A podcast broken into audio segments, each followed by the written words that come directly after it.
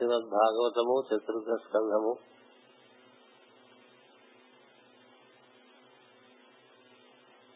దక్ష ప్రజాపతి యొక్క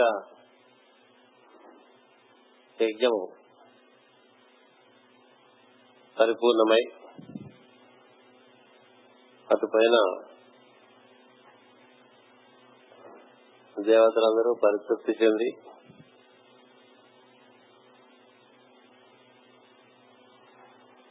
బుద్ధిని బుద్ధిని శరీరముగా ధరించి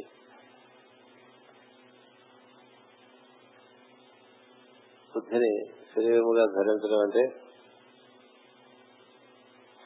ద్రవ్యమయ శక్తిమయ ప్రజ్ఞామయ దేవతామయ ధర్మములు బుద్ధిగా పరిణమించుట.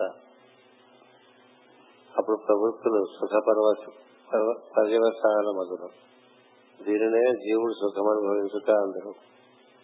ఆ విధంగా దేవతల ముందు పవిత్రులైనారు ఎందుచేతంటే అరుద్రమైనటువంటి యజ్ఞమందు పాల్గొని అనేక విధమైనటువంటి దుఃఖములు భరించి అటుపైన నారాయణ యొక్క ఆశీఫలంగా ఈ యజ్ఞము పరిసమాప్తమై ధ్రువుడు కృతకృత్యుడైనాడు. ఈ విషయాన్ని మనం కిందటి తరగతిలో చదువుకున్నాం. ధ్రువోపాఖ్యానం పూర్తి చేసుకున్నాం. దక్ష ప్రజాపతి యొక్క ఉపాఖ్యానం పూర్తి చేసుకున్నాం. అటు పైన కథ ఇప్పుడు మనం వివరించుకుంటాం. రెండు వేల పదహారవ సంవత్సరానికి మనం దక్ష ప్రజాపతి ఉపాఖ్యానాన్ని పూర్తి చేసుకుని రెండు వేల పదిహేడు సంవత్సరంలో మొట్టమొదటిసారిగా ఈ ఇరవై రెండు జాన్యువరి మనం ఇక్కడ జగద్గురు మందిరంలో సమావేశమయ్యాం. ఈ రోజున అప్పుడే మనకి సూర్యుడు మాఘ మాసంలో సూర్యమానం ప్రకారం ప్రవేశించి రెండవ డిగ్రీలో ఉన్నాడు. అంటే నిన్ననే ప్రవేశించడం. సూర్యమానం ప్రకారం మనం ప్రస్తుతం మాఘ మధ్యలో ఉన్నాం. ఆదివారంలో ఉన్నాం. అంచేత ఈరోజు సాయంత్రం మనకి ఆరు గంటల నుంచి బృహస్పతి ప్రజ్ఞ ఒక ఆరు గంటల పాటు మన ఎందుకు వర్తిస్తూ ఉంటుంది కాబట్టి ఆదివారం సాయంత్రం పూట భాగవతం అనేటువంటిది వేదవ్యాస మహర్షి మనకు అందించాడు ఏం చేతులంటే సూర్యుడు అంటే ఆత్మతత్వం మనంతా ప్రస్తుత ఆత్మవంతులమే. అందుచేత బృహస్పతి అంటే ఆత్మకు కూడా గురువైనటువంటి వాడు. ఆత్మతత్వాన్ని తెలియపరిచేటువంటి వాడు. అంచేత జీవుడు తన గురించినటువంటి వైవిధ్యం చెందినటువంటి ఒక అవగాహన కలిగి ఉంటాడు. తాను అంటే తన కొన్ని భావాల సమూహం తానే అనుకుంటూ ఉంటాడు. కానీ తాను అన్న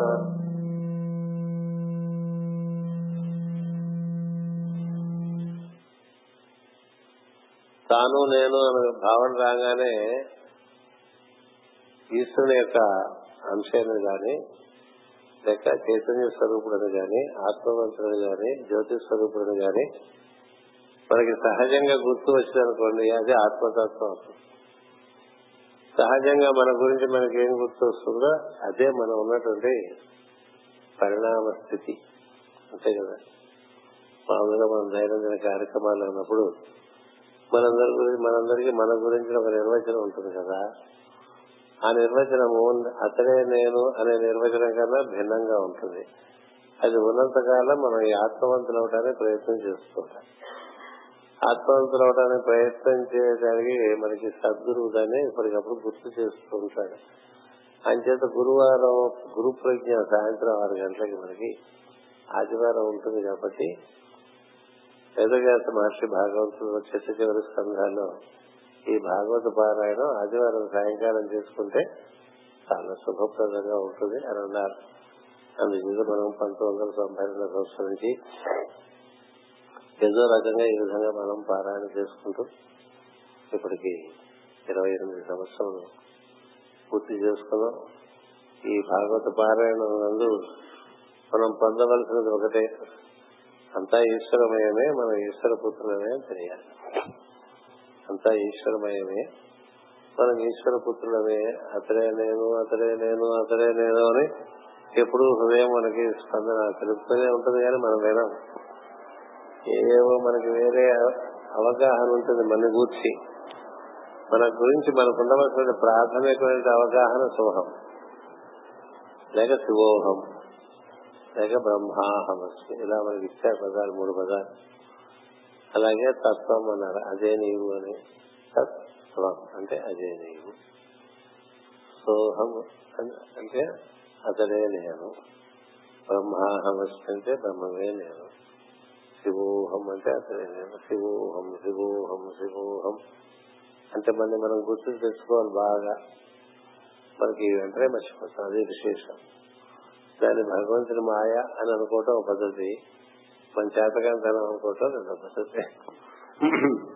మనకి చేతైనా ఆయన మనకి మాయ అండి మాయ ఎందుకు గుర్తున్న వాడికి మాయ కమ్మదు కదా? గుర్తు లేకపోతే మాయ. అందుచేత గుర్తు పెట్టడానికి ప్రయత్నం చేయాలి తప్ప మర్చిపోయి ఆ దేవుడు మాయ దేవుడు మాయ అనకూడదు.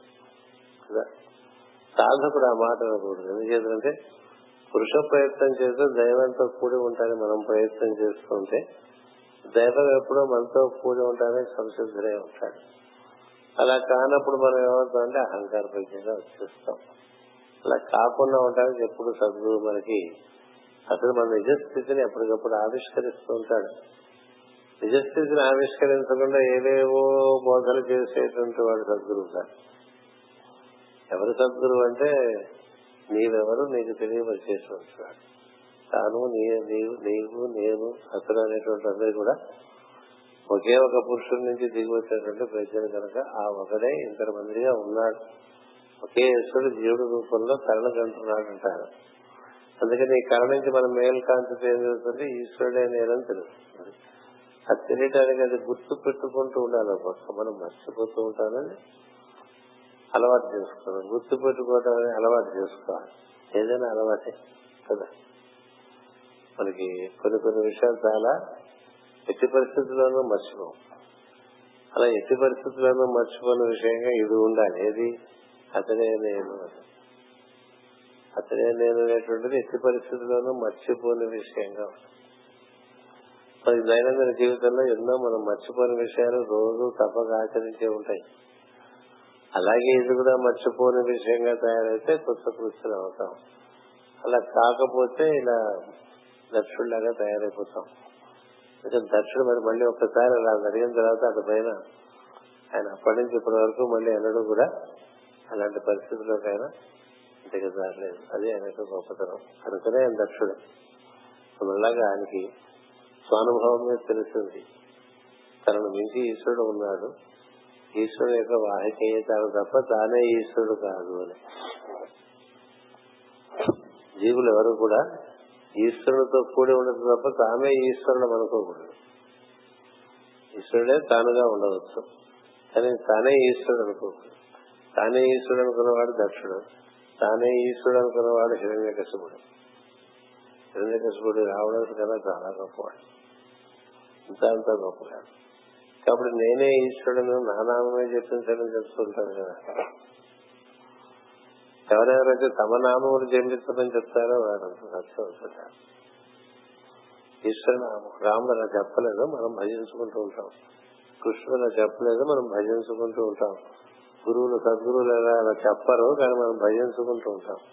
కానీ ఈ భజన చేయడం ఏం జరుగుతుందంటే రాముడు వేరు కృష్ణుడు వేరు ఇట్లా పేర్లలో పడిపోయి అతనే నేను అనే భావం మర్చిపోతుంది ఇది ఒక పెద్ద ప్రమాదం ఉంది. గుర్తుపెట్టుకోండి ఒకటే తండ్రి వాడి లక్ష పేర్లు ఉన్నాయి.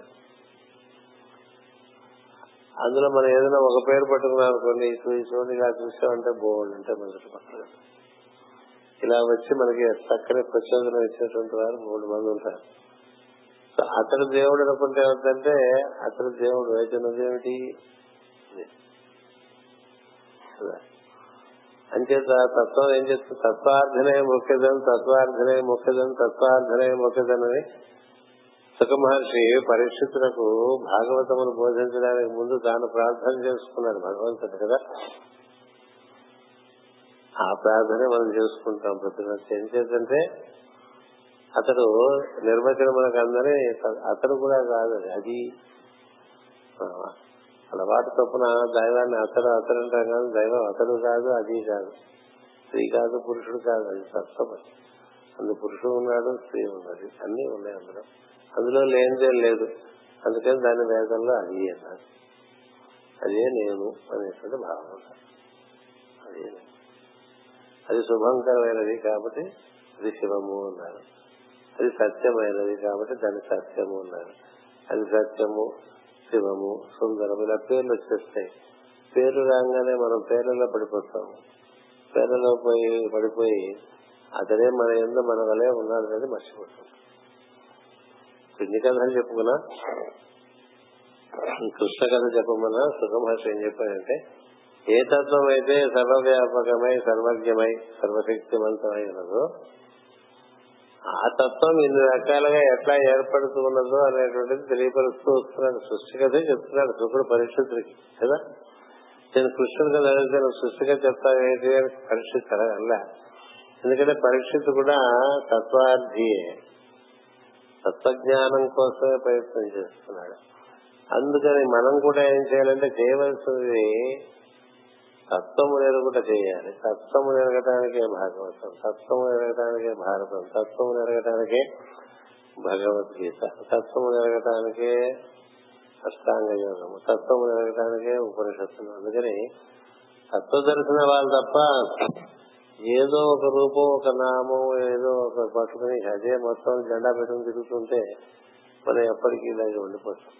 ఇది ఒక సమస్య ఉన్నది ఎందుకంటే ఎప్పుడు దైవం మనకి సత్యమైన అంటే మన ఎందు అతను ఎలా ఉన్నాడో మనకి లభ్యమవ్వాలి. తెలియాలి. ఎట్లు లబ్ధ పదంలోనని బ్రహ్మ రుద్ర మకరులు చింతించున్నాం కదా. అప్పుడు చదువుకున్నాం మనకి. ఆ సమయంలో ఎంతో అద్భుతంగా చదువుకున్నాం. ఇప్పుడు మీకు ఏమైతే సుఖమహర్షి యొక్క ప్రార్థన పద్యములుగా చదువుతున్నానో అది భగవత్ భగవంతుడి యొక్క స్వరూప స్వభావములను అక్కడ చక్కగా మనం చాలా తరగతులు వర్ణించుకున్నాం. ఆ తత్వమే మన ఎందు మన వలే మన ప్రజ్ఞగా ఉన్నది మనం ఉండటం అంటే అదే మన ప్రజ్ఞగా అదే ఉంది మన ప్రాణంగా అదే ఉంది. మన ఉనికి మన ఎరుక మన ప్రాణము ఈ మూడు ఉంటే మనం రకరకాలుగా తైతట్లాడుతున్నాం అందరికీ ఉనికి ఉన్నది కదా? అది మన ఉనికి కాదు. అందరి ఎందు ప్రజ్ఞ ఉన్నది అది మన ప్రజ్ఞ కాదు కదా? ఎరుక అంటాను కానీ ఉనికి ఎరుక. అందరి ఎందు ప్రాణము. ఈ మూడు మన చేతుల్లో లేవు. అవి ఉండబట్టి మనం నాలుగో వాళ్ళగా తైతకలాడుతున్నాం. ఉనికి ఎరుక ప్రాణము. ఈ మూడిట్లో ఏది లేకపోయినా మనకి ఏం లేదండి కదా. మనం వాటితో చేయబడ్డాం. ఆ ప్రజ్ఞ రకరకాలుగా అవతరణం చెంది ఇట్లా ఏర్పడి ఉన్నది. అందుకని అతనే నేనుగా ఉన్నాను కదా. అతనే ఈ సమస్తమైనటువంటి విశ్వముగా ఉన్నది కదా అని తెలిసినటువంటి వాడు భక్తుడు. భక్తుడు అంటే అంతరా జాతికి చెందినటువంటి భగవంతునితో ముడిపడిన వాడు భక్తుడు. ఇంకా వాడికి ఏం చూసినా అదే గుర్తొస్తూ ఉంటుంది. ఏం చూసినా అదే గుర్తొస్తుంది. మిగతా గుర్తురావు మిగతా తర్వాత గుర్తొస్తాయి. ముందు ఈశ్వరుడు యొక్క దర్శనము అటుపైన ప్రపంచం యొక్క దర్శనం. అలా ఉంటుంది. ముందు ప్రపంచ దర్శనం అయిపోతే ఈశ్వర దర్శనం కాదు.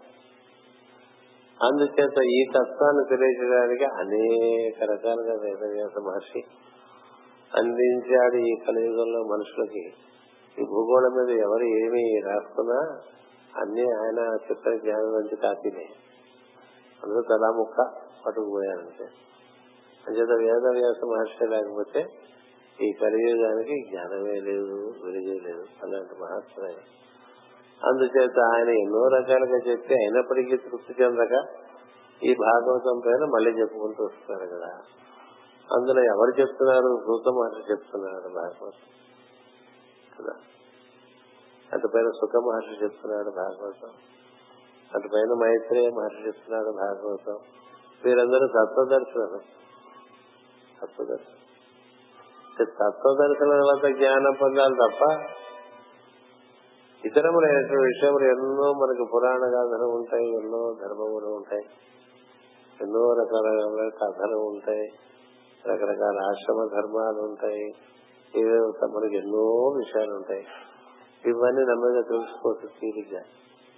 అసలు తెలియాల్సిన విషయం తెలియకుండా మిగతా మనం చాలా తెలుసుకున్నాం అనుకోండి అవన్నీ ఈ శరీరం పడిపోయే లోపల మర్చిపోతాం. అసలు తెలియవలసిన విషయం తెలిస్తే దాంతో కూడి ఉంటే నీ శాశ్వతమై నీకు ఏం తెలుసుకున్నా తెలుసుకున్నది నీలో స్థిరంగా ఉండిపోతుంది. అలా చిరంజీవులుగా ఉండిపోవాలనేటువంటిది పరమ గురువు యొక్క ఆకాంక్ష. మరి మనకి సత్పరుష సముదాయంగా ఉన్నారు. హిమాలయములందు ఇతర పర్వత శ్రేణులందు వేలాది సంవత్సరం నుంచి ఉన్నారు. అందుకని వారు తెలిపేది అంతసేపు ఏ కథ నుంచైనా తత్వం ఏ విధంగా అవతరణం చెందుతుంది చెప్తారు అందుచేత ఈ విధంగా కథ చెప్తున్నప్పుడు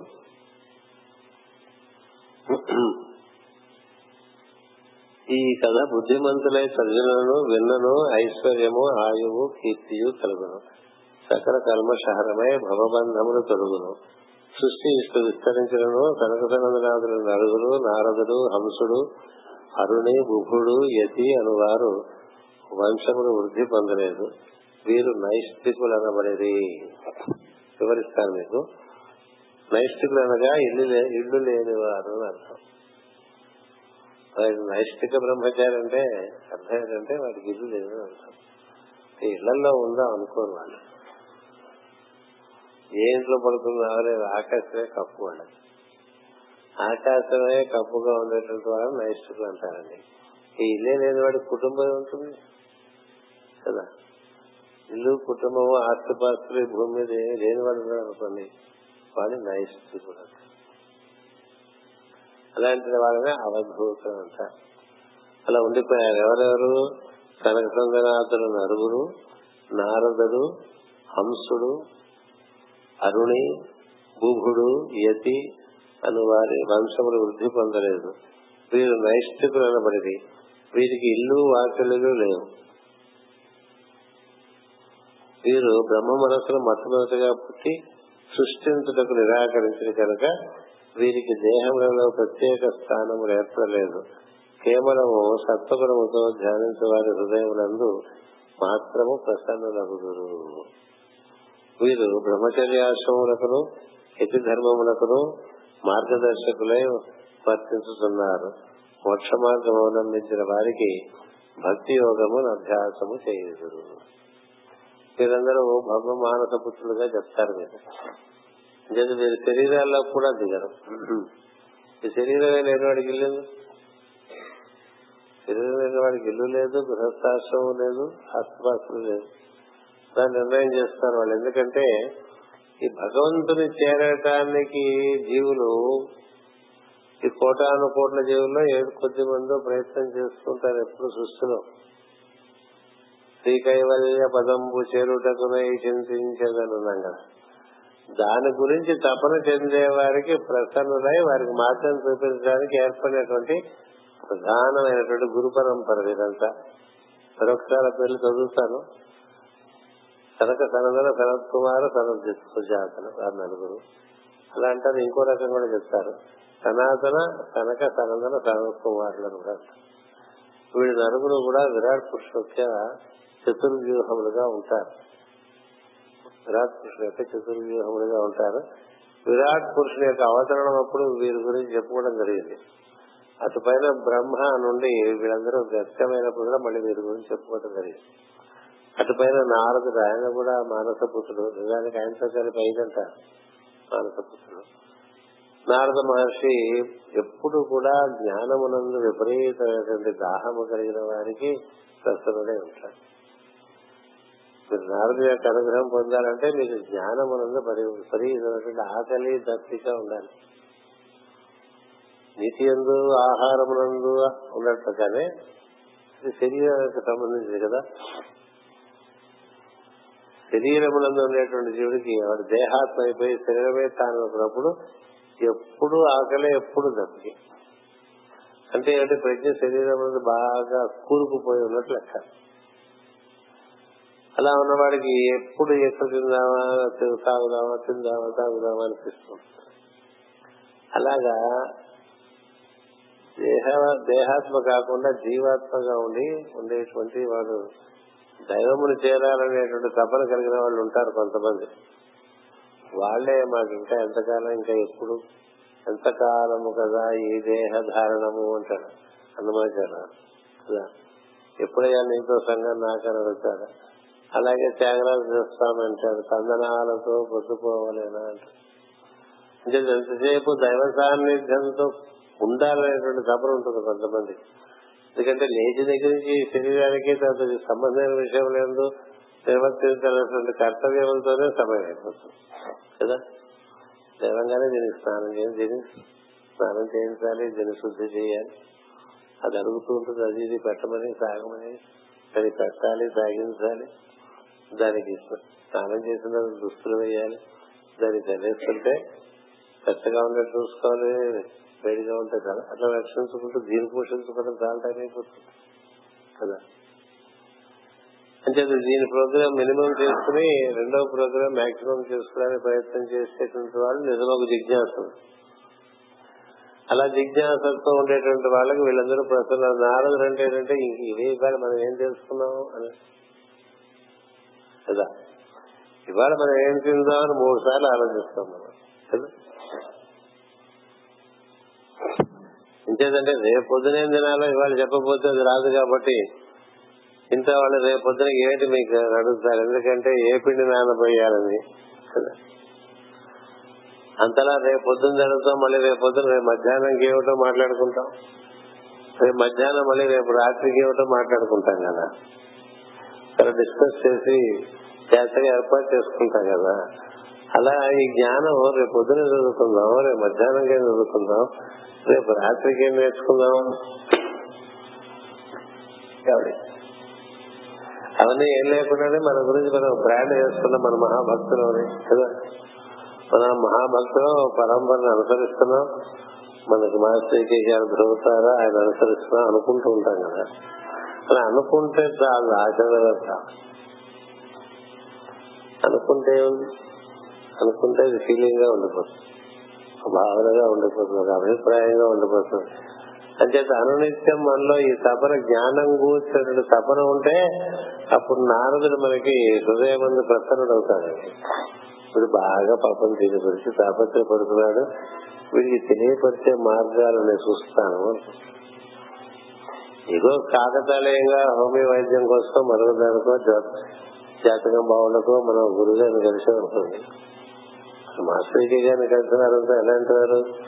ఏవో గ్రహస్థితులు బాగుండగా జాతకాలు ఇబ్బంది ఇబ్బంది పడుతుంటే వాటికి ఆయనకి ఏదో తెలుసుని ఆయన దగ్గర చేరిన వాళ్ళ. లేకపోతే ఆరోగ్యం బాగుండక హోమియో వైద్యాన్ని చేరిన వాళ్ళ. చేరిన తర్వాత ఈయన చాలా తెలుసు. ఈయన చేత ఈయన దగ్గర సలహాలు పొందుతుండొచ్చు మనం అలా వెళ్ళిపోతూ ఉండొచ్చు. అని చేరిన వాళ్ళే తప్ప జిజ్ఞాసు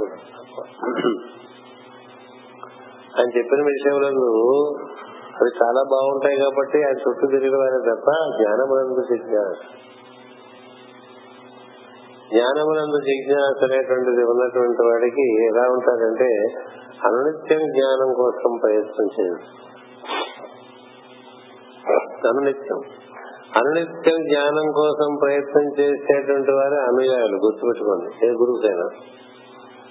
అనునిత్యం జ్ఞానమును పొందుతూ ఆచరణ మందు దాన్ని ఉంచేటువంటి తపన ఎవరికి ఉంటుందో వాళ్ళు నిజంగా అనుయాయులు. కాబట్టి మిగతా వాళ్ళు అనుయాయులు ఎట్లా అవుతారు మనతో కలిసి నడవలేరు కదా? నడవలేరు ఆ మార్గంలో నడవాలంటే వారు అందించినవన్నీ క్షుణ్ణంగా తెలుసుకోవాలి. కదా? ఇప్పుడు పుస్తకాలు ఎప్పుడు వచ్చాయి? ఎనభై నాలుగు ముందు వచ్చాయి. అంటే ఇప్పుడు ముప్పై మూడేళ్ళు అయిపోతుంది వచ్చి కూడా. కదా? అందులో బోర్డు జ్ఞానం ఉంది కదా? అది ఎప్పుడు చదువుకున్నాం మనం? ఎంతసేపు మన దేహ పోషణము కుటుంబ పోషణము ఈ ఆస్తిపాత్ర సంరక్షణ వీటితోనే సమయం అవన్నీ కాసేపోతే మనం కాసేపోయి అనుకుంటూ ఉంటారు అక్కడ కూడా ఏదో ఫెయిల్ అయిపోతూ ఉంటాం కదా అందుకని ఇవేవి అవ్వప్పటికీ ఇది ఎప్పుడు ఇట్లాగా ఉంటే మనం అసలు ముందు ఈ జ్ఞానం ద్వారా పడిపోతుందో అది అయినంత అవుతాయి కానీ కావు. అలా ఉండాలి. నువ్వు సాగిపోతూ ఉంటే ఏదో అయినంత అవుతూ అవుతుంటాయి కానీ కావు. సగల పనులు లేపన ఏవి కాకమానవు. కాని పనులు భూమిని కానే కావు. మహిమ వేరే కలదు మన తోడనున్నదా విశ్వసాభిరామ వినరేమ ఇలాంటి పద్యం బాగా ఒంట్లో నరాల్లోకి ఎక్కిననుకోండి ప్రతిసారి వాటి కోసం వీటి కోసం ఈ తిప్పలు పట్టం కదా ఆయనంత అవుతాయి ఇలా లేదు లేదు మన దాన్ని పోదాం. కదా ట్రైన్లో వెళ్ళిపోతున్నాం కదా? ఏదో దొరికింది తింటాం అంతేగాని అదేదో స్టేషన్లో బాగుంటుంది అక్కడ ఆగిపోతాం. ఏంటి? అనకాపల్లిలో బాగుంటుంది అక్కడ దిగిపోయి తుల్లో బాగుంటుంది అక్కడ దిగిపోయి పెద్దవాళ్ళలో బాగుంటే అక్కడ దిగిపోయి ఎక్కడెక్కడ దిగిపోతుంటే ప్రయాణం సాగదు కదా. అందుకని మనం జిజ్ఞాసులము అనేటువంటి ఒక ప్రశ్న. అవునా కాదా ఒకటి వేసుకుంటే మనకి అభిమానం ఎక్కువ కాబట్టి కాదనలేమని మనం. మనందరికి అభిమానం ఎక్కువ కదా. అంచేత నేను జిజ్ఞాస కాకపోవటం ఏంటి నాలుగు నుంచి నేను గురువు గారి యొక్క సాంగత్యంలో ఉన్నాను నేను జిజ్ఞాస కాకుండా ఎలా ఉండగలను? అని ఒక ఆత్మ ఒక పక్కన మాట్లాడుతుంటే రెండో పక్క చూడండి అద్దంలో మాట్లాడుకుంటారు సినిమాలు. అంటే అదేలా నువ్వు మరి ఏం నేర్చుకోవట్లేదు కదా అని రెండో పక్కన అద్దంలో ఇంకోటి మాట. శాస్త్రం చూపిస్తుంది కదా. అంటే ఆత్మావలోకనం కదా ఆత్మలోనే నువ్వు ఇది కాదు నువ్వు చేస్తూ బాగాలేదు నువ్వు చేస్తూ బాగాలేదు నువ్వు చేస్తూ బాగాలేదు. ఒక పక్క నుంచి ఆత్మ చేస్తుంటే ఇంకో పక్క నుంచి ఆత్మ పర్వాలేదు మరి. అందరూ అలాగే చేస్తున్నారు కదా కాబట్టి నేను అలాగే చేస్తున్నాను. ఇలా రెండో వాడు మాట్లాడుతుంటాడు కదా. ఈ లోపల చక్క చివరికి వాడు నిద్రలోంచి బయటకు వచ్చేస్తాం అలా కాకుండా వెళ్ళాలి మనం. అలా చేస్తే నారదుడు ప్రసన్నుడు అవుతాడండి. అలాగే హంసుడు హంసుడు అంటే మళ్ళీ ఇప్పుడు మనకి హంస శబ్దం ధ్వని హంసధ్వని ఉంది కదా. అది ప్రసన్నం అవ్వాలిగా.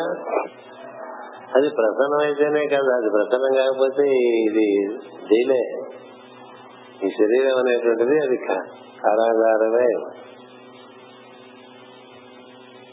ఎప్పుడు హంస హంసస్వరూపుడు నీకు ప్రసన్నం అవుతాడో ఆయన ఆశ్రయిస్తే క్రమక్రమంగా క్రమక్రమంగా అన్ని గడపలు దాటించారు. సర్వదా అలాంటి హంసుల యొక్క ప్రసన్నత కావాలి. బుద్ధుడు రుభుడు వీళ్ళంతా ముందు వస్తారు ఎత్తి ఎత్తి అంటే ఏంటంటే మామూలుగా మనకుండే రూల్స్ రెగ్యులేషన్స్ వాటితో ఇరుక్కుపోకుండా అసలు విషయంలో ఎక్కువ రతి కలిగి ఉంటాడు మూలతత్వంతో రతి కలిగిన వాడు ఎత్తండి మిగతా వాడికి అంత పెద్ద పట్టం. అంటే స్నానం చేసావా ఇప్పుడు సివివి అదే చివరి చెప్పారు స్నానం చేసావా లేదా? గంధ్యం ఉందా లేదా? ఈ పూజ పూసుకున్నావా లేదా? పంచకట్టు ఇవన్నీ చాలా ఇంపార్టెంట్ అని కదా. అది ఏమిటి ఆ ధర్మం అంటే? అది ఏది ధర్మం. ముందు దీనికి ప్రాధాన్యత మిగతా టైం ఉంటాయి. దేని వల్ల మీకు తరిస్తావో దానికి ముందు ప్రాధాన్యత ఇవ్వాలి కదా. దాన్ని పక్కన పెట్టేసి మిగతా వాటికి ప్రాధాన్యత ఇచ్చావనుకో నీకు ఎన్ని విషయాలు తెలిసినా పోతావుగా అనేది అనుకుంటుంది అదే శంకరాచార్యుల వారి బాబం మాటి మాటికి మనకి ఆ భజ గోవిందంలో చెప్పింది నువ్వు వెళ్ళి నేర్చుకున్నా చచ్చిపోయినప్పుడు అన్ని పోతాయిరా ఎందుకంటే ముందు స్పృహే పోతుంది కదా. మొన్నే తాజాగా అందరం పునర్జనోపాఖ్యానం విన్నాం కదా. గురు పూజలో విన్నా అంతకుముందు ఇక్కడ ఇంగ్లీష్లో విన్నాం అంతకుముందు మళ్ళీ గురు పూజల్లో విన్నాం. ఇది చచ్చిపోయేదానికి ఎన్ని నేర్చుకుంటే ఏంటండి? ఇప్పుడు రేపు పోతా ఉంటే ఇవాళ పదిహేడు ఎక్క నేర్చుకోమంటే ఎందుకు అని అడుగుతాం. ఎందుకంటే పదిహేడు ఎక్క ఇవాళకి మనకు రాదు. ఎందుకంటే మనకు అది ఇంపార్టెంట్ కాదు కాబట్టి. అంతకైతే క్యాలిక్యులేటర్ కొట్టేస్తాం. అదే రేపు పోతా అనే వాడికి ఇవాళకి తర్వాత కూడా పనికొచ్చేది ఉంటే అది నేర్చుకోవాలి. కదా? అంటే ఆ విధంగా నేర్చుకునేటువంటి వాడు ఎతి ఎతి ఏం చేస్తారంటే everything is unimportant to to be with him to align with him is important hello అదే ఆయన ధర్మం చూపించాడు. దాని అవ్వక్కలేదన్నాడు ఇవ్వక్కలేదన్నాడు అది మానేసి ఇది మానేసి రెండుకి చెడు రావడమే పోతాం సరస్వతి గారు ప్రార్థన చేసుకోవడానికి ఏ నియమాలు లేవని చెప్తారు నువ్వు స్నానం చేయక్కలేదు కాబట్టి మానేస్తాం. అది నాకు కన్వీనియంట్ కదా? జంధ్యం కూడా వేసుకోలేదు మనం వేస్తూ ఉంటాం మరి శ్వాసగా అంటే నేను తీసేస్తే నువ్వు వేస్తావేంటో ఆయన అడగడం. నీ కర్మ అనుకుంటాడు ఆయన బొట్టు కూడా పెట్టుకోలేదు మనం పెట్టేస్తాం. మన కంఫర్ట్గా ఆయన బొట్టు పెట్టి ఆయన జంధ్యం వేసి ఇంకా వీ పెట్టలేదు. అది కూడా ఇప్పుడు పెట్టేస్తాం అసలు మనం పెట్టేవాళ్ళకి ఎందుకు ఆయన మాస్టర్ గారు ఆయనే పెట్టుకుని వచ్చేసారు ఒక తిరుచూరులో కదా. ఇట్లా మనకి మన కోసం అనేటువంటిది కాక అసలు ఏజెంట్ ఏంటంటే అసలు దేని ఎందు నీకు యత్నం ఉండాలి? యత్నము అతనే నేను అందుకనే వాళ్ళు ఆ యుద్ధులందరూ ఎలా ఉంటారంటే ఇది ఇది తింటాడని ఇది తినడని గాని ఇప్పుడు తింటాడు ఇప్పుడు తినడని గాని ఇప్పుడు పడుకుంటాడు ఇప్పుడు లేస్తాడని a use there no rules you cannot set any kind of pattern to is out of all pattern అద్భుతమైనటువంటి కార్యాలు జరుగుతుంటాయి వాళ్ళ నుంచి. తాము చేస్తున్న అనే భావన కూడా వాళ్ళకు తెలుసు ఎందుకు చేతులంటే వారు అతని బాగా బ్రతుకొని అతనే తాముగా ఉండగా అతను అట్లాంటి వారి నుండి దైవం కొన్ని నిర్వర్తించుకుంటూ ఉంటాడు. అలా కొంతమంది యతీశ్వరులు ఉంటారు. వారు ఊరికే కాలమును బట్టి దేశం కూడా అలా తిరుగుతూ ఉంటారు. అని వీరి గురించి ముందు చెప్తారు అంటే ఈ సృష్టి ఒక పక్క విస్తరిస్తున్నప్పటికీ కూడా వీళ్ళందరూ ఇలాగే ఉండిపోయారని మధ్యలో ఒకసారి మైత్రేయ మహర్షి వచ్చి విదురునికి గుర్తు చేశారు. ఒక్క నిమిషం.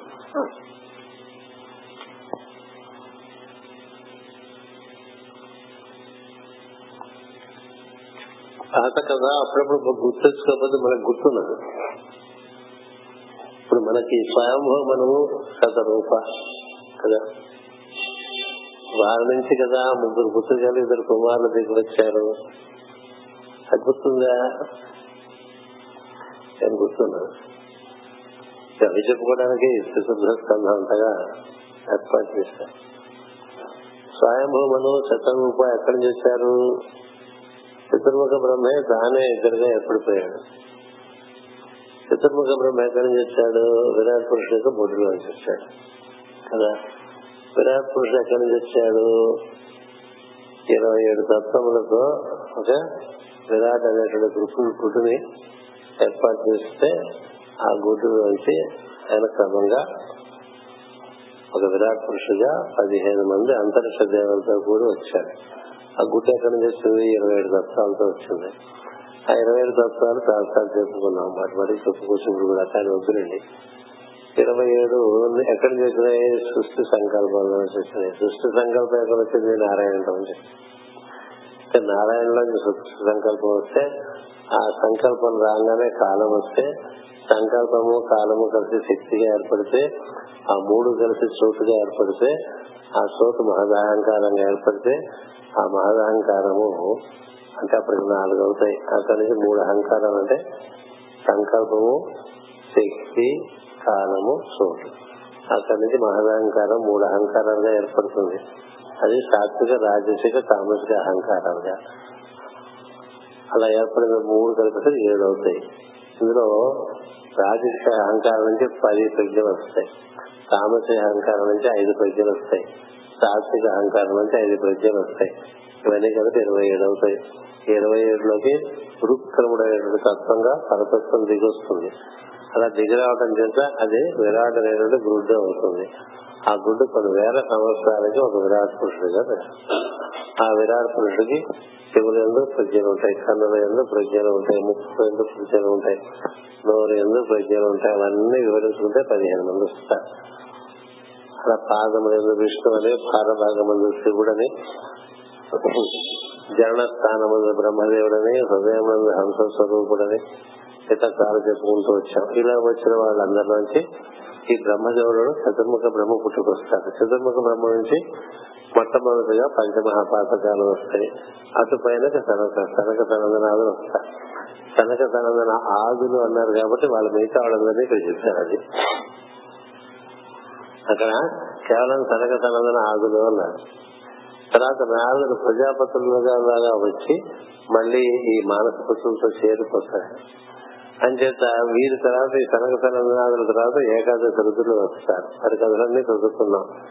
వారి యొక్క భార్యలు మృతులు వాళ్ళు చేసిన పని చదువుతున్నాం రుద్రుల తర్వాత ప్రజాపతులు వస్తారు. ప్రజాపతుల తర్వాత వాక్కు వస్తుంది.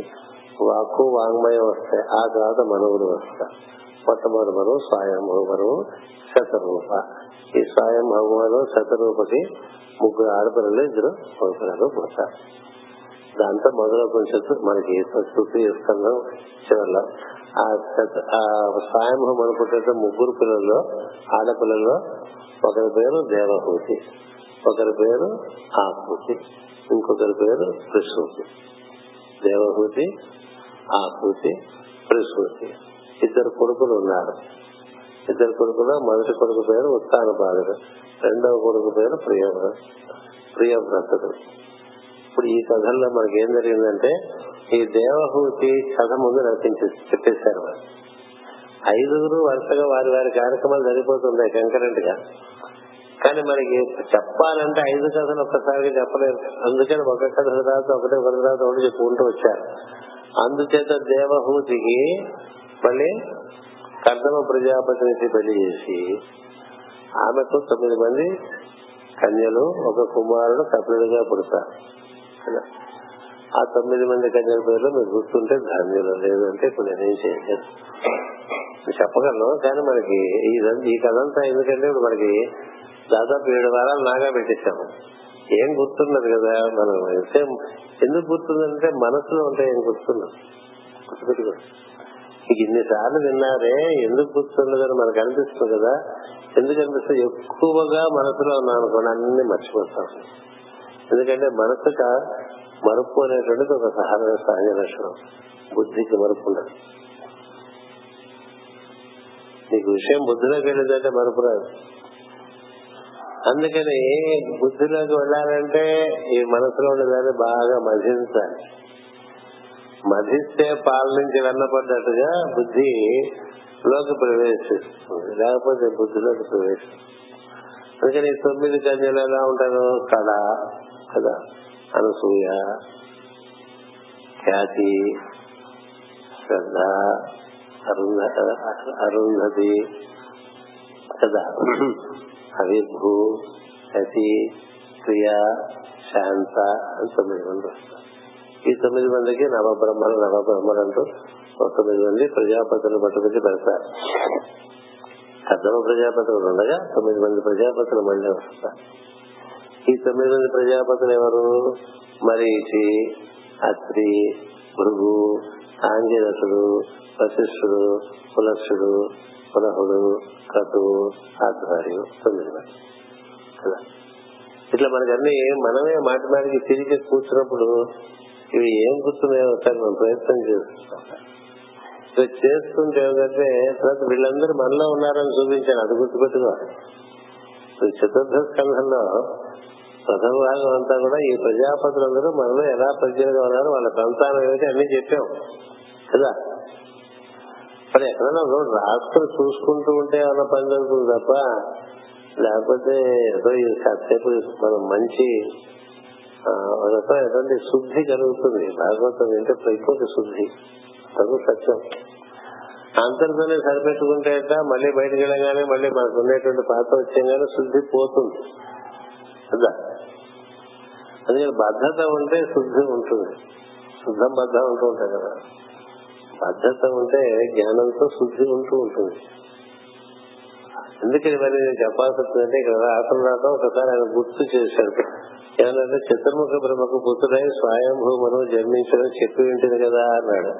చెప్పి ఉంటుంది కదా అంటే మళ్ళా ఉన్నాడు పరీక్షిత్తు గాని విధుడు గాని సౌనకాది ముళ్ళు గాని కదా.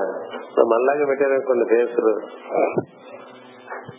అలా పెట్టాలని నేను అనుకుంటున్నాను ఎందుకంటే వాళ్ళందరూ చాలా బుద్ధిలోకంలోనే జీవించేవారు. బుద్ధిలోకంలో జీవించి ఆత్మతత్వంతో కూడి ఉండటానికి వాళ్ళు కథలు వింటున్నారు. మనం మనోలోకంలో జీవిస్తున్నటువంటి వాళ్ళం కనీసం బుద్ధిలోకంలోకి పెరగడానికి ఈ కథలు మనకి బాగా దాన్ని నవ్వులుతూ ఉంటే చెరుకు నవ్వినట్టు.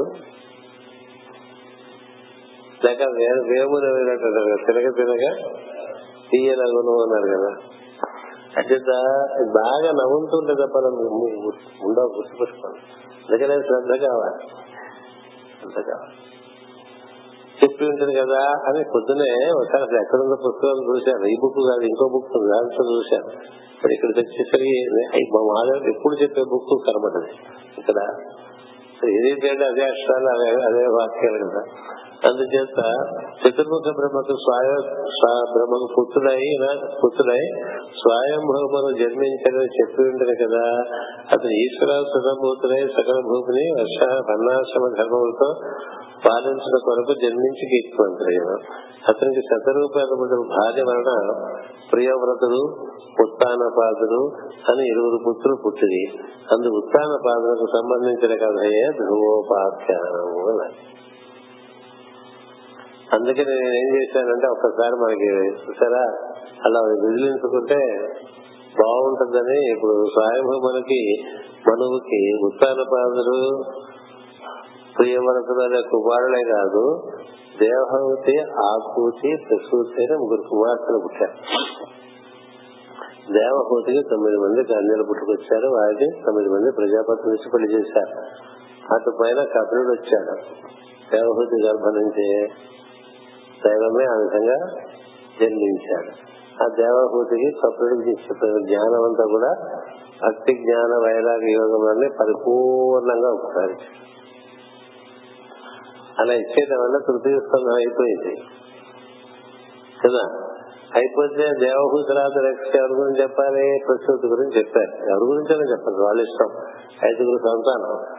కదా? ఎందుకంటే అందరూ ఒకే రకం అందరూ పెరుగుతున్నారు అందరూ మా ప్రతి వాళ్ళకి పిల్లలు పుట్టుకొచ్చారు అది ఎవరైనా పనులు వాళ్ళు చేసేస్తున్నారు. చెప్పుకోవటం ఏదో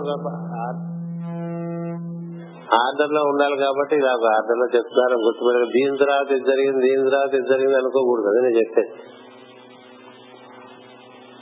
పది మంది పిల్లలకి పెళ్ళిళ్ళు చేస్తే పది మంది ఉమ్మడి పిప్పటిగా అక్కడక్కడ ఏదో కనేస్తూ ఉంటారు వాళ్ళు వాళ్ళు ఇల్లు కట్టుకుంటూ ఉంటారు ఏవో చేస్తున్నారు కదా. పది మంది కథలు ఒకసారి ఎట్లా చెప్పేస్తారు ఏవో చదువు చెప్పాలంటే. కంకరెంట్గా జరిగిపోతూనే ఉంటాయి కదా. అందుచేత ఏం చెప్పారంటే ప్రసూతి అదే మనకి దేవహూతి కథ తర్వాత ఆకూతి కథ చెప్పారు. ఆకూతిని ఎవరికి పెళ్ళి చేశారు? మాకేం తెలుస్తారు రుచి ప్రజాపతి రుచి ప్రజ రుచి ప్రజాపతి రుచి ప్రజాపతి ఆకృతికి యామములు అనేటువంటి పన్నెండు మంది సంతానం కలిగిందని చెప్పుకున్నాం. అంతేకాదు యజ్ఞుడు అనేటువంటి అవతారం భగవంతుడి యొక్క అవతారం మళ్ళీ ఆయన నుంచి వాళ్ళ నుంచి ఏర్పడి అటుపైన ప్రసూతి కథ వచ్చింది. ప్రసూతికి ఎవరి నుంచి పెళ్ళి చేశారు? దక్ష ప్రజా దక్ష ప్రజాపతిని చేశారు. అంటే ఈ ముగ్గురు ప్రజాపతులు ఎవరు? కర్తముడు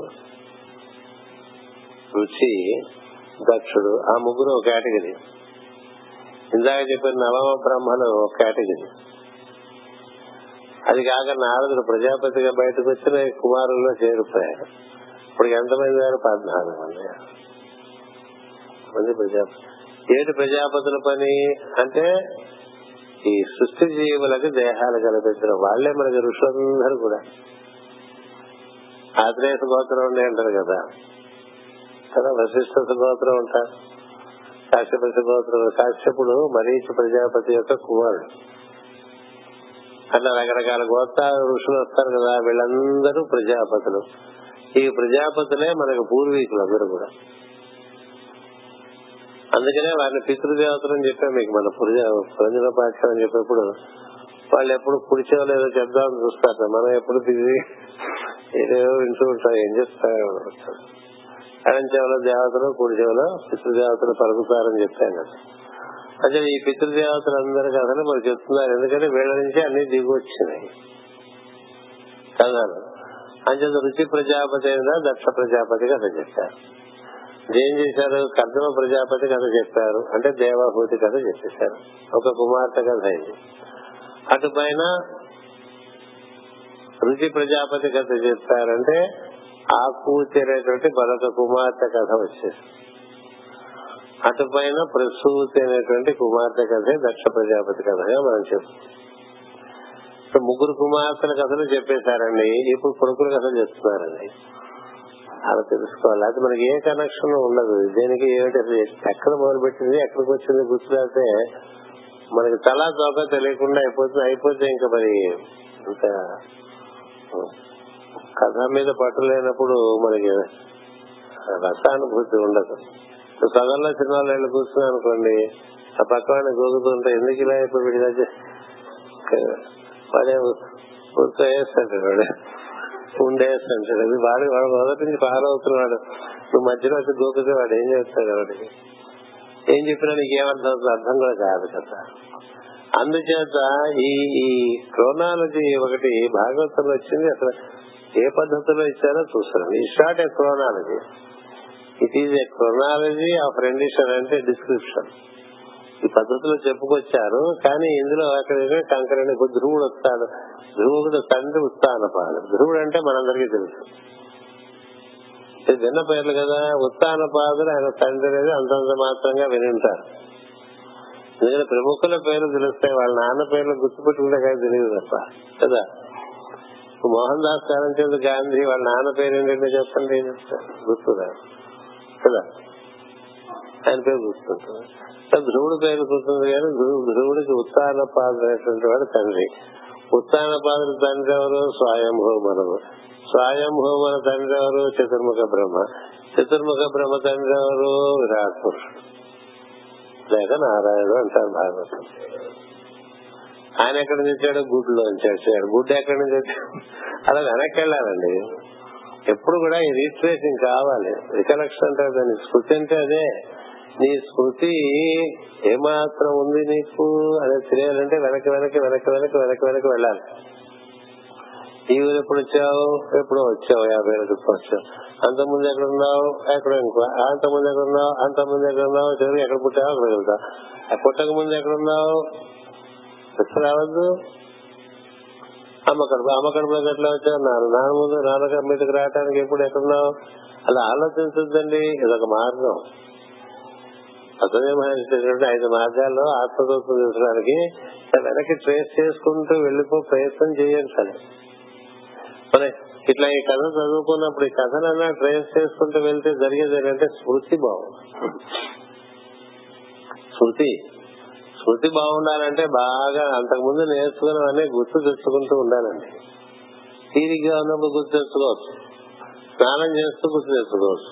చూసా ఎప్పుడైనా గుర్తు తెచ్చుకోవచ్చు. ఒంటరిగా ఉంటే అంతే చాలు. ఒంటరిగా ఉండే సమయం తక్కువ మనం. అప్పుడేమో పిచ్చి పిచ్చి ఆలోచనలు వచ్చేస్తుంటాయి. అందుకని ఉదాహరణ చెప్తాను. గొప్ప కాదు మాకు చార్టెడ్ అకౌంటెన్సీ చదువుకోవాలంటే దాదాపు ఓ పదిహేను ఇరవై యాక్ట్స్ ఉన్నాయి లెజిస్లేషన్ వాటన్నిటికీ సెక్షన్స్ ఉంటాయి. అన్ని కలిపితే వెయ్యి పైన ఉంటాయండి సెక్షన్స్ ఈ సెక్షన్స్ అన్ని నేను అలా నేర్చుకుంటూ ఇలా నిన్న ఇవాళ నేర్చుకున్నవి నిన్న నేర్చుకున్న ఇవాళ గుర్తించుకోవటం మనం నేర్చుకున్న రేపటికి ఇవాళవి రేపటి నిన్న నేర్చుకోవటం ఎల్లుండికి అట్లా వెనక స్టిములేట్గా నేర్చుకుంటే ఒక సమయంలో వెయ్యి సెక్షన్స్ గుర్తు పెట్టుకోవడానికి ప్రయత్నం చేస్తాం. దీనివల్ల అలా చేసుకుంటే ఏం జరుగుతుంది? మనకి ఇది పదులు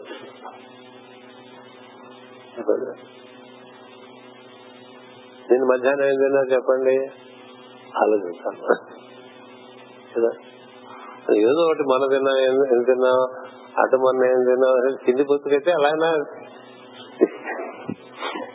ఏదో నీకున్న ధోరణిలో నిన్నేం చేసావు మొన్న ఏం చేసావు అంతకుముందు ఏం చేసావు అంతకుముందు ఏం చేసావు అంత అట్లా గుర్తు తెచ్చుకునే ప్రయత్నం చేయడం వల్ల ఏం జరుగుతుందంటే దేన్ని గుర్తు తెచ్చుకుంటున్నాం అనేది నుంచి పక్క నుంచి గుర్తు తెచ్చుకోవటం అనేటువంటి ఒక ప్రజ్ఞ. అది జరుగుతుంది. అలా చేసుకుంటూ ఉండే ప్రయత్నం ఒకటి ఉండాలి. అలా చేసుకుంటూ ఉంటే మనకి బాగుంటుంది. అప్పుడు మనకి ఈ కథలు చదువుకున్నప్పుడు చక్కగా ఉంటుంది. ఇప్పుడు ఏం చెప్తున్నారు? ఇప్పుడు ధ్రువోపాఖ్యానం హెడ్డింగ్ పెడతారు. ధ్రువోపాఖ్యానంలో మొట్టమొదటి మనం తెలుసుకునేది ఉత్తానపాదుడు అనేటువంటి కథ. ఈ ఉత్తానపాదుడు కథ భూమి మీద జరగదా? భూమి ఏర్పడటానికి జరిగిన కథ ధ్రువుని ధ్రువుని కథ. ధ్రువుని కథ భూమి మీద జరగదు. అప్పటికే భూమి పుట్టలేదు. ఇంకా భూమి పుట్టడానికి ప్రాతిపదిక. భూమి పుట్టడానికి ప్రాతిపదికగా జరిగిన కథని మనకు ధ్రువోపాఖ్యానము అని ఇస్తారు. ధ్రువుని తపస్మరణ మనకి ఉత్తర ధ్రువం అనేటువంటిది ఒకటి. ముందు ఒక ఒక సుడిగుండం తలకి సుడిగుండం అంటే ఇలా ఉంటుంది కదా అలా దిగిపోయేట్టుగా. అలాగే ఆకాశంలో ఉండే ప్రజలన్నింటినీ ఒక చోటకి చేర్చడానికి ఒక శంఖం లాగా అంటే ఇట్లా చూస్తారా? ఇలా ఉంటుంది. ఉత్తర ధ్రువం మనం మన మామూలుగా మనం గ్లోబ్ బొమ్మ తీసుకుంటే దాని పైన పెడతారు తొడుగులాగా. వంకాయ తొడుగులాగా. ప్రతి కాయకు ఒక ఉంటుంది కదా అట్లా పెడితే అట్లా అది ప్రజ్ఞామయమైనటువంటి ఒక సుడిగుండం. ఆ సుడిగుండంలోంచి భూమి పుట్టుకొస్తుంది. పుట్టుకొచ్చి క్రమంగా దానిలో పదార్థం చేరుతుంది. మనం కూడా అట్టగా వచ్చాం. మనకది కూడా అంతే. మనం దిగొచ్చేప్పుడు ఏమీ లేదు శరీరంలో ప్రజ్ఞ తప్ప. ఆ ప్రజ్ఞ చుట్టూ ఇదంతా అల్లుకుంది. అమ్మ కడుపులోకి వెళ్ళిన తర్వాత అల్లు- అల్లుతుంది కదా? అంతకుముందు ఇది ఇలా ఉందా? లేదు కదా శరీరం. అలా భూమి కూడా శరీరం భూమి భూమి శరీర కథ చెప్తా. భూమి ఏర్పడతాం అనేటువంటి కథ ధ్రువోపాఖ్యానం ఎవరు తెలుసు? ధ్రువుడు తపస్సు చేశాడు మెప్పించాడు అక్కడెక్కడ కూర్చున్నాడు అని చెప్పుకుంటాం అంతే కదా. కానీ సత్యం ఏంటంటే ఇక గోళాలు ఏర్పడే కథ ఇది. సంభాషణ చూడండి. ఇక్కడ గోళాలు ఏర్పడే కథ ఒకటి ఉంటే అక్కడ దేవహూతి కథ చెప్పినప్పుడు అక్కడ రెండో తరంలో కపుడు వచ్చేస్తాడు. కపుడు సమయంలోకి అప్పటికి భూమి వచ్చేస్తుంది. ఆ భూమి మీద ఆయన దేవహూతికి ఉపదేశం చేస్తాడు. అంటే ఈ కథ ముందా ఆ కథ ముందా? అక్కడ ముందు వాళ్ళు కథమ ప్రజాపతి దేవహూతి పెళ్ళి చేసుకున్నప్పుడే ఇక్కడ ఈ పెళ్ళి జరిగిపోయి వీళ్ళకి కూడా సంతానం కలుగుతుంది కదా. అందుకని ఏమవుతుందంటే కొన్ని కథలు ముందు కొంచెం వెనక్గా ఉంటాయి. ఇది ఇంకా భూమి పుట్టక ముందు కథ ఇది. ధ్రువ ధ్రువుడు మనకి ఇలా ఒక వర్టెక్స్ లాగా ఒకటి ఏర్పడి ఒక సుడుగుణం అందులోకి ప్రజ్ఞలన్నీ ఆవాహనం చేయబడి అది ఆ విధంగా ఒక అర్ధగోళంగా వచ్చేస్తుంది. ఆ అర్ధగోళంగా వచ్చేసిన తర్వాత క్రమంగా ద్వితీయ రెండో ఒక భాగం ఏమంటాము దక్షిణ భాగం అండి అది క్రమంగా ఏర్పడుతుంది. ఈ భూగోళం ఏర్పడటానికి సగమే ముందు ఏర్పడినప్పుడు అది ప్రజ్ఞామయంగా ఉంటుంది కానీ పదార్థం ఉండదు. ఆ తర్వాత క్రమంగా పదార్థం చేరేసరికి అది ఒక గోళంగా తయారవుతుంది.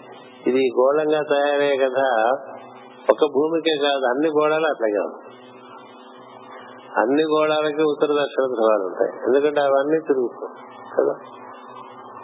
అన్ని గోళాలు తిరుగుతూనే ఉంటాయి. ఆ తిరగడానికి ఇరుసు కావాలి. ఆ ఇరుసు కావాలంటే ముందు ఇతర ఉత్తర దక్షిణ ధ్రువాలు ఏర్పడాలి.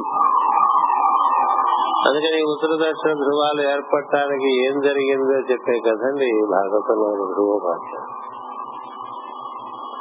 అది ఊరికే మనకి మామూలుగా మన ఇంట్లో మన మన పక్కన గజపతివరం దగ్గర దగ్గర దగ్గర చనిపోయినట్టు చెప్పిస్తుంది పురాణం. కానీ మనకి రహస్యం గమనిస్తారా? ఆ నామాల్లో ఉంటుంది రహస్యం ఇచ్చిన నామాల్లో ఉత్సాహన ఉత్తాన పాదము అంటే లంబకోవడం అని అర్థం. అంటే ఇలా నిలబడి ఒకసారి ఇలా పెట్టాను అది అందుకని మీకు ఉత్తానము అంటే లేపిన పాదం అని అందుకని ఉత్తాన పాదము వస్తాయండి అంటే వస్తే ముందు మీకు పరిచయం చేస్తున్నా ఈ ఉత్తాన పాదం అనేటువంటి కుమారుడు ఎవరికి? స్వయంభూ మనం స్వయంభూ మనం ఏం కోరిగాడు బ్రహ్మదేవుణ్ణి? మమ్మల్ని అందరినీ ప్రజాపతులను సృష్టించావు మనవులను సృష్టించావు. మమ్మల్ని ఇట్లా జీవుల్ని ఏర్పాటు చేసి వారికి దేహాలు ఏర్పాటు చేయమన్నావు. ఏదైనా చోటు మాకు ఇవ్వకపోతే పదార్థమయంగా ఎక్కడ చేస్తామని అడుగుతాడు. అడగటం వల్ల ఇక అంత జరుగుతూ వస్తుంది. అందులో భాగంగా ధ్రువోపాఖ్యానం చాలా పెద్ద ప్రధానమైనటువంటి ఘట్టం. ఇది భూగోళములు ఏర్పడటం.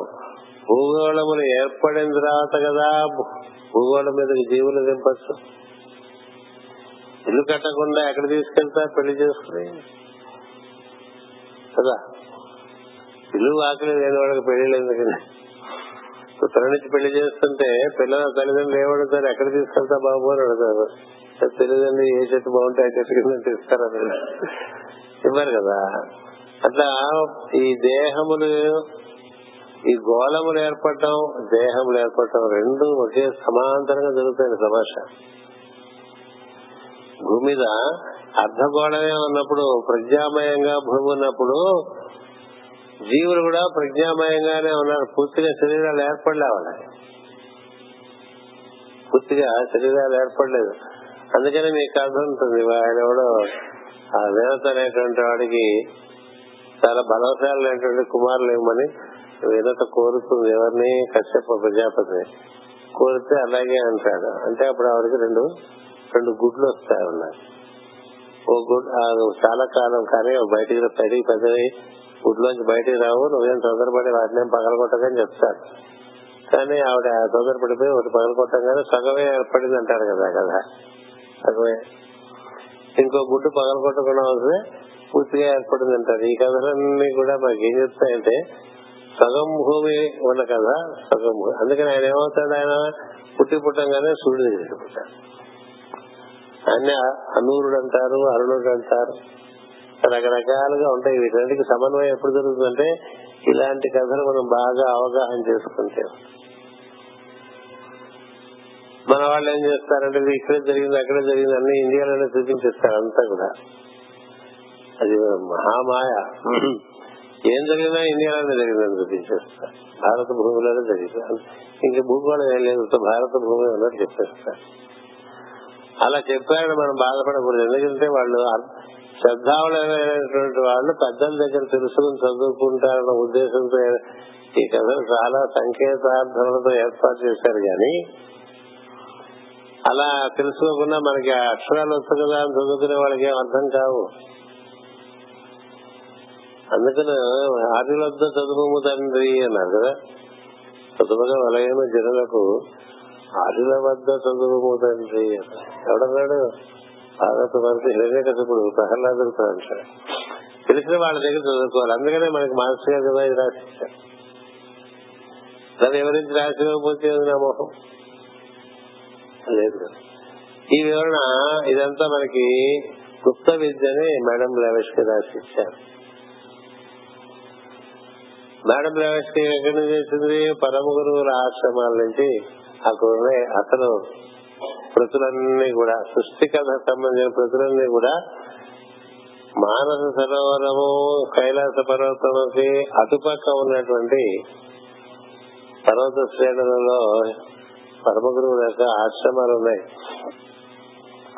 అందులో ఉన్నటువంటి పవిత్ర గ్రంథములన్నీ కూడా వాళ్ళు వివరించి మేడం లవేష్కి చూపిస్తే ఆవిడ దాన్ని గుప్త విద్య అందులో ఈ ఈ జాతుల పుట్టుకలు ఈ గోడాల పుట్టుకలు ఇవన్నీ ఏం జరిగినవి అటువంటివన్నీ రాస్తున్నాయి. కానీ అది మాస్టర్ గారు భాగవతంలో ఉన్నటువంటి వారితో సమన్వయం చేసి మనకి ఇచ్చారు. ఇలా సమన్వయం చేసి ఇవ్వటం బట్టి కదా మనం ఇవన్నీ అనేకమైన రహస్యాలు తెలుసుకుంటున్నాం. ఇది సామాన్యమైనటువంటి రహస్య ప్రకాశం అంటే మనకి మామూలుగా తెలియని చాలా విషయాలు పండుగలో కూడా తెలియని విషయాలన్నీ కూడా వీటిలో చాలా చక్కగా మాస్టర్ గారు వివరించారు. ఇది మనకి బ్లవర్స్కి సీక్రెట్ డాక్టర్లో చెప్పినప్పటికీ మనకి సీక్రెట్ డాక్టర్ అంతగా అవగాహన కాదు కాబట్టి. ఎందుచేతంటే ఆమె రకరకముల కాలాల్లో ఈ ఈ కోటి ఎనభై లక్షల సంవత్సరాల్లో ఈ మానవ జాతి పొందినటువంటి విజ్ఞానం ఎలాంటిదో చెప్పుకుంటూ వస్తుంది. అందులో అనేక అనేకమైనటువంటి భాషల యొక్క సమన్వయం ఉంటుంది. అందుకని ఏం అర్థం కాదు అందుచేత దాంట్లో తెచ్చి దీంట్లో దాంతో సమన్వయం చేసి మాస్టర్ గారు ఇక్కడి నుంచి షష్ట స్కంధం వరకు ఇస్తారు తీసుకొచ్చి. అందువల్ల ఇవన్నీ సృష్టిలో ఎలా ఉంది? మనలో ఎలా ఉంది? చూపిస్తారు అలా తెలుసుకోవడానికి మనం చదువుకోవాలి. అందుకని భాగవతం అంటే ఏదో భక్తి ప్రధానం అనుకోకూడదు. ఇది సమస్తము. అయి ఉన్నది. అందువల్ల అలాంటి కథని మనం ప్రారంభం చేసే ముందు కొంత దానికి వెనక కథ కొంత ఈరోజు గుర్తు చేసుకుంటాం. అంచేత అతనికి శతరూపైనబడి భార్య వల్ల ప్రియవ్రతుడు ఉత్తానపాదులు ఇరవై పుత్రులు పుట్టింది అందు ఉత్తానపాదులకు సంబంధించిన కథయే ధ్రువోపాఖ్యానము. ఉత్తానపాదులకి సునీతి సురుచి అని భార్యలు గలరు. సునీతి పుత్రుడు ధ్రువుడు సురుచి పుత్రుడు ఉత్తముడు. ఉత్తాన ఉత్తానపాదులకు సురుచి అన్న మక్కువ ఎక్కువ. సునీతి ఎందు మక్కువ తక్కువ.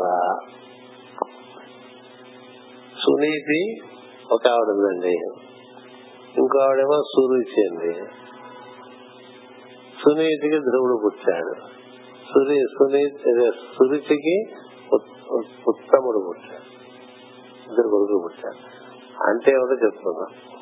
పై క్లాస్లో ఎందుకంటే సునీతి అంటే ముందు చెప్తున్నాను. సునీతి అంటే ఏదో మంచిగా ఉంటాం అన్ని విషయాల్లో ఇది గుడ్ మ్యాన్ అంటాం కదా. ఇది గుడ్ పర్సన్ అనుకుంటాం గుడ్ పర్సన్ సురుచి ఏదో తెలుసా? భగవంతుని ఎందు రుచి. భగవంతుని ఎందు రుచి. దానికి దీనికి చాలా తేడా. పాప మంచి వాళ్ళు గోల్డ్ మంది ఉంటారు ఏం చేత చేస్తున్నారు అంటే పొద్దున వేస్తారు స్నానం చేస్తారు పిలుపులు పెట్టుకుంటారు బొట్టు పెట్టుకుంటారు. ఆడవాళ్ళైతే కాళ్ళకు పసుపు పూసుకుంటారు. ఒంటింటి కూడా పసుపు పూసుకుని మాటి మాటికి స్నానాలు చేస్తూ ఉంటారు. తన శుక్రవారం అయితే తలంటి పోసుకుంటూ ఉంటారు. ఇంట్లో ముగ్గులు పెడుతుంటారు తోరణాలు కడుతూ ఉంటారు. ఇలా జీవితం అంతా ఇల్లు కడుక్కుంటూ ఉంటారు ముగ్గులు వేసుకుంటూ ఉంటారు. కదా? అలా ఒక ఆవిడ ఉందండి. ఇంకో ఆవిడకి టేస్ట్ చూపించండి ఏమిటి ఆ టేస్ట్ నేను చెప్తాను. తర్వాత అందుకని ఈ రాజు ఈయన ఉత్తాన పాదుడికి ఎప్పుడు ఇట్లా మడిగట్టుకుని తడిచీర తడిచీర పెట్టుకుని వంట చేసుకుంటూ ముగ్గులు వేసుకుంటూ సరదా చెప్తాను అలా రాయలేదు వాళ్ళు. అని చెప్పి సునీతి ఎందుకని మక్కువ లేదు? సునీతి అంటే ఎక్కువ ఎందుకు మక్కువ అంటే ఒకళ్ళు ఎంతసేపు ఒక ఒక భార్య ఎప్పుడు కడుక్కుంటూ తుడుచుకుంటూ వంట చేసుకుంటూ ఉంటుందండి. ఏకాదశి ఉంటుంది ఉపవాసం ఉంటుంది. పౌర్ణం ఉంటుంది ఉపవాసం ఉంటుంది. దుర్గా పూజలు ఉంటుంది పదిహేను రోజులు ఏదో ఏకాదశి. కార్తీక మాసం వస్తే అన్ని ఉప రకరకాలుగా ఆచార వ్యవహారాల్లో ఉండిపోయారు అనుకోండి. ముగ్గురికి కూడా అవైలబుల్ కాదు. ఎందుకంటే she so busy with her own routine of rituals and క్రతుస్ ఈ వాటిలోనే పడుండే వాళ్ళు లేరు మనకి. ఉన్నారా? అదే గొప్పగా చెప్పుకుంటాంగా మనం.